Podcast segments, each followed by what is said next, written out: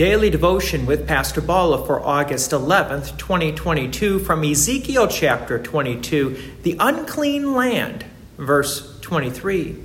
And the word of the Lord came to me, Son of man, say to her, You are a land that is not cleansed or rained upon in the day of indignation. Well, during our winters here in Chicagoland, we accumulate a lot of snow. And at first, the snow is just beautiful. We got all this white, fluffy stuff, and it decorates the land. But then the dirt comes, and the snow is no longer white. It's black, and we can't wait for that black snow to go away. You see, we need rain to come to cleanse all the dirt, the dust, the pollen, the blackness, so that the land would be clean. Well, God is going to use this as an image of an unclean land to describe the people of Israel. And the reason why he's saying the unclean land, because it's just not one person or just one group of people, but it's all the people. And so this is why God is going to use the example of the land, the entire land. Verse 25 the conspiracy of her prophets in her midst is like a roaring lion tearing the prey. They have devoured human lives. They have taken treasure and precious things. They have made many widows in her midst. This is even true today, where we see people, in the name of the Almighty Holy God, abusing and extracting money from others. Verse 26 Her priests have done violence to my law and have profaned my holy things. They have made no distinction between the holy and the common. Neither have they taught the difference between the unclean and the clean. And they have disregarded my Sabbaths, so that I am profaned among them when spiritual leaders abuse their position and do not do what God's word tells them to do, God describes it as, yeah, you're profaning God, even in their midst. And the people are then not educated. So, what should the people do? Return back to God's word, to study, to learn, so that they can say no to these prophets.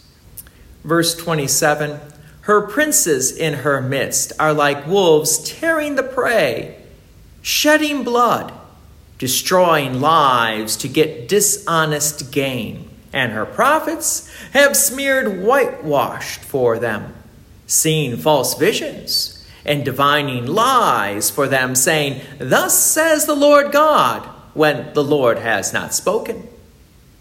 So we have two groups now working together. The prophets are sort of covering for the politicians, so to speak.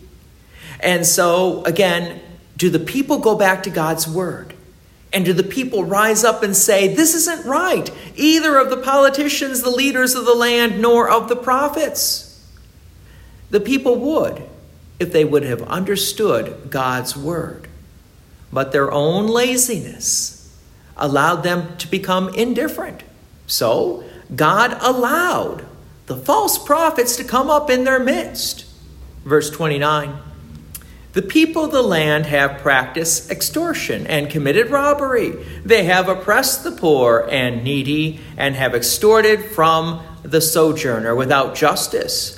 And I sought for a man among them who should build up the wall and stand in the breach before me for the land that I should not destroy it, but I found none.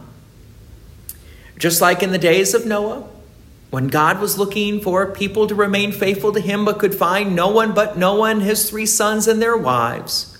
And you may also remember Abraham's intercession for Sodom and Gomorrah, but could God find 10 faithful people? The answer eventually would be no.